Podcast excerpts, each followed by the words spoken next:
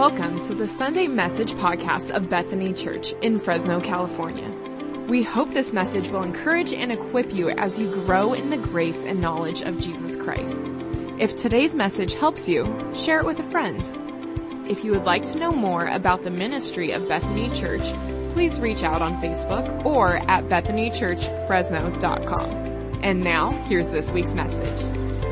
Uh, I want you guys to, I want to be honest with you guys about something. I want to confess this yet again in my sermon. I am not a baby person. I have seen like seven babies this morning and there's this like moment of fear that I have every time your babies walk by me. Like I feel like, I don't know if you guys know about wobblehead, but babies' heads are not very sturdy. I have this constant fear that your baby's head is gonna fall off of their shoulders every time your baby walks by me. And I have this like, I break out in like cold sweats. If somebody hands me a baby, like a few people are like, you're gonna love my kid. I love them from a distance. So, uh, this is, this is not a thing that I'm good with. I'm not good with babies ever. And I feel like this again, this was supposed to be next week, not the Thanksgiving series, but I feel like that's one of the reasons that I don't connect as much with uh, the birth of Jesus story.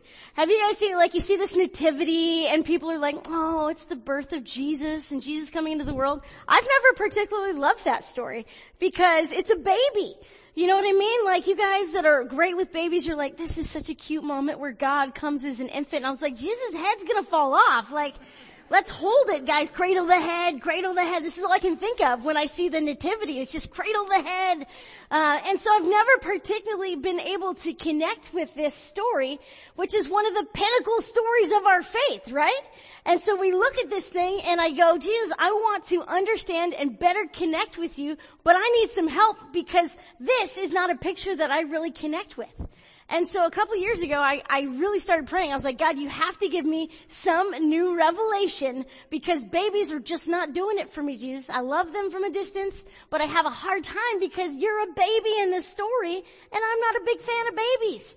And so and a couple years ago, when I was praying this, he gave me this kind of new understanding of what was happening in this story with a different story. So we're gonna look at that story. So we're gonna go back all the way to the beginning. In fact, in the beginning, God created the heavens, this is so interactive. Good job guys, the heavens and the earth. Now this story I am really good with because I am a nature person. If I could go to the mountains and live there in a little cabin in the woods, in my little hobbit hole, I would move there in a heartbeat if I felt like God was okay with it. If I could just become a hermit, well actually I want people with me if we could create a community, uh, like a little shire and we could all go to the mountains, this would be like my ideal location.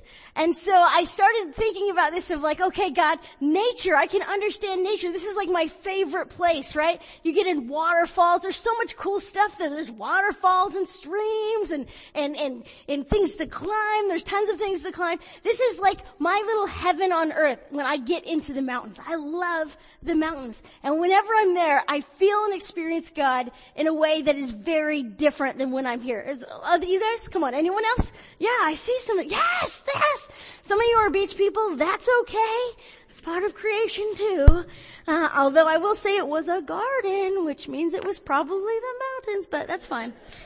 It's fine. We can't all be perfect. But, uh, so we have this story of creation where, where we see that God is here creating in the seven days this entire world that is sustaining itself, that's designed so that this helps this, that helps that, and mosquitoes we don't know, but they're still there, and all these things that are going on, God designed and created with such intention that everything works perfectly together. And I love that. And in this, as he's creating all of these things, it says that then he created man in his own. Oh, you guys are so good at this interaction. He's created man in his own image. And this thing, this is the crazy part about being created in his image is that you were intentionally designed to be in relationship with God. You were designed in your mind, your body, your spirit, and everything that is a part of you to be able to connect with God. This was God's intention and purpose for you in your design was to be able to constantly and intentionally and meaningfully be with God. That was the point and purpose of creation. It wasn't just that God created these beautiful trees and there was this awesome garden, there was things, all of that could have happened, but if, if man was never created, that would have actually had no real purpose. Because God didn't create it just to be a beautiful place. He created it as part of His design to be in relationship with us. So think about this, all of creation, everything that has been created from the beginning until now, everything that God did with His intention was to be with you. Isn't that crazy? How our, our minds are designed, our emotions are designed, our desire to connect with people, all of these things were a part of God's plan just so we could be with Him. Everything was created for that purpose. And when we look at this, we, we sometimes too often think of this like, well, I'm so awesome because look at what I can do now. You know, like, we are pretty cool and incredible beings. Like, I meet people and I'm like, every person that I meet, I was like, you are actually very cool. You know, like there's so much design to you. But the problem with that is sometimes we take this great thing that God has done and we try to take credit for it, right? We try to say, this is now about me. And so instead of being like God, we put ourselves in this position of being God. Right? Look at all the things that I can do. Look at all the things that I have created. Look at all the things that I have made. Look at all the people that are in this building, right? Like, it's easy for us to take credit for things that God has done. And we see this all the time in all of our lives, is that, you know, we do something great and we think, man, look what I have done man, I am awesome. I am so great. You know, and I think that in this creation we have kind of upended what God always intended was not to be God, but to be with God. And as we do this, we have to like humble ourselves and recognize how are we supposed to be like God? And so we look at this and, and there's thank, thank goodness for the Bible. They like really outline a lot of things and I'm like, thank you God for doing that. So he gives us something called the fruits of the Spirit. So we begin to see these attributes that God has. Love, joy, peace, patience, kindness, goodness, faithfulness, gentleness, and you guys are doing so good and self-control. We have all of these attributes that God shows us. This is my spirit. This is who I am. We were created to be like God in these ways.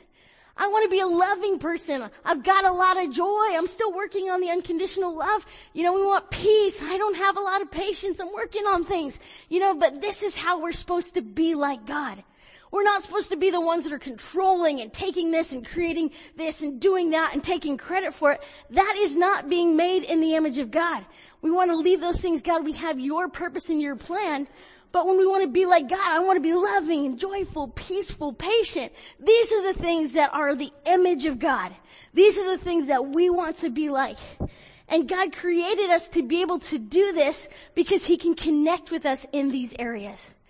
God has a good and perfect plan for every person in this room. And not just as individuals, He has a plan for the church of Bethany Church. The church of Bethany Church. I only got two cups of coffee in. He has a plan for Bethany Church. He has a plan for the church of Fresno. He has a plan for the United States. He has a plan for the global kingdom that is His. That is God's good and perfect plan. And He wants to do it because He designed to do it with you. From the very beginning, this has always been the plan. Now the problem is, is that sometimes we forget the why of all of this. We're going through this thing in youth group. We're, we're talking about what is the gospel? Why was the gospel? How was the gospel? And now we're on who is the gospel. And in this idea of being with God, sometimes we forget to prioritize the why. He created you in the image of God because He wants to be with you. And I think it's very easy for Christians to get stuck on the, the practice of our faith. Right? Oh, I need to do this, this, and this, and this, and then I am, this is how I'm with God. If I, if I get my checklist done, and I finish all of these things, then I've, then I've been with God. And sometimes that's true. Sometimes there's things that we do that, that can help us be with God. But I'm, I'm curious, how often do we let those things kind of be about our agenda? God, I really need a new bumper for the Kia that the tree hit. You know what I mean? I still love it, guys. I still love it. Uh, you know, God, I, I really need, uh, you know, this, this extra job for Christmas is coming up. God, I really need, um, this healing to happen right now because if it doesn't, then what? God, I really need, uh, to hear from you on this because I am, I'm stuck in depression and I can't get out. A lot of times we come in and all of those things are good things to bring to God, but I think sometimes what we try to do is we try to fix those with actions. If I pray more, then God will. If I read my Bible more, then God will. And the thing about it was never about doing things so that God will respond and react, but it was about being with Him so that no matter what happened, you were never alone. That was always the point and purpose. That was the why of creation. And so we get into this and they finally get this opportunity to make their first big decision, right? And we have these two things that are happening, these two promises that are given. One in Genesis 2, 16 and 17, you are free to eat from any tree in the garden, but you must not eat from the tree of knowledge of good and evil. For when you eat from it, you will certainly die. Who's saying that? God. Right? God is saying that you are free. God gives us so much freedom, but it was like the one thing I need you to not do. There's one thing that you cannot do. That's from God. Here's the other one. Now the serpent was more crafty than any of the wild animals the Lord God had made. And he said to the woman, did God really say you must not eat from any tree in the garden? We get to this thing where now there's two voices and there's two choices we can either choose to listen to and trust fully that God and His plan is the best. Or we can begin to take control and say, you know what? I am going to get to decide what I am going to choose and this seems like a better option. How often do we do that? And it happened from the beginning, you know? Like I look at this where God is saying, I know that I haven't given you all the answers yet. I know you don't know my total plan, but I need you to trust me on this because I've got really good things for you. And if they had stayed in that, think about it, we would have all been in the garden right now. We'd still be like living it up in Garden of Eden, you know? But we're not because we decided that we knew what was better. And so we chose to give that away and decide something else and say, you know what? Maybe this is better. So oftentimes as Christians, we know the right answer. We know the right answer. We have all of the answers. You can, I can, I, all the time in youth group, if I ask certain Awana questions, man, they can bring it back to me you know, or they, you know, certain, you know, Bible questions from the Bible quizzes you guys have done, like they are quick. They know their stuff, and I love that. But the problem sometimes can be is that we know the right answers, but we don't actually know how to live them. I know what is right, but am I willing to make the choices and the decisions to live as if it is true? Genesis 1 3, we may eat fruit from trees in the garden, but God did not say you must not eat from the tree that is in the middle of the garden, and you must not touch it or you will die. She knew the right answer. Eve knew what to say. She knew what God had said, but she still was like, you know what? I have a better way. Verse 5. For God knows that when you eat, eat it, your eyes will be open and you will be like God, knowing good and evil. You know what the real hard part about this was? They were already like God. They were already made in the image of God. So this promise that they were about to give, it already actually happened. They were trying to say, hey, there's something even better. You can be like God, but he was not actually trying to say you'll be like God. He was basically telling them, you want to be God? Eat this fruit. Make the decisions for yourself. And, and Eve made that decision of saying, you know what? Yeah, I do want to be like God, because that sounds good without remembering that that promise and that thing was already given to her. They're already like God. Everybody's made in the image of God. All of these things were already happening, but then now we have this new thing of I think that I can do it better.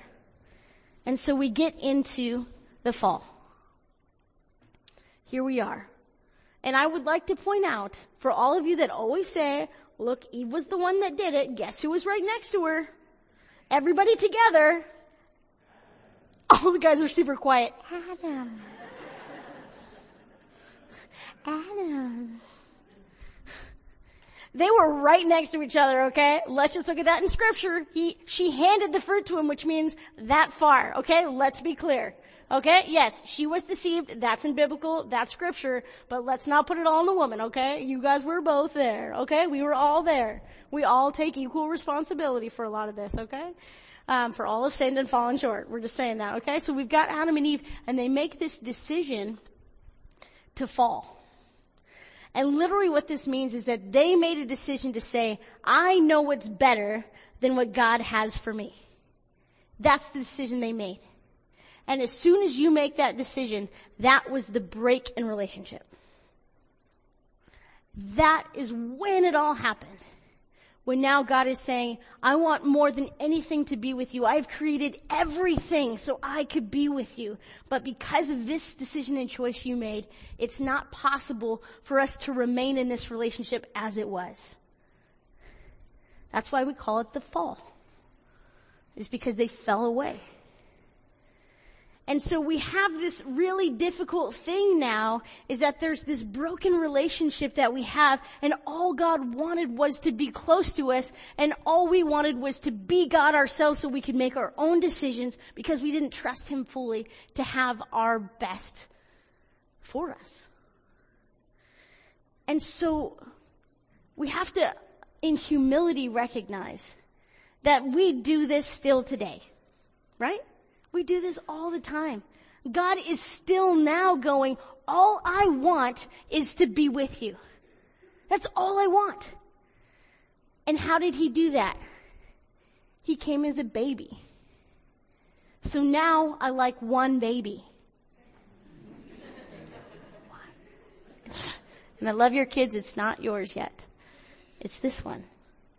Finally made sense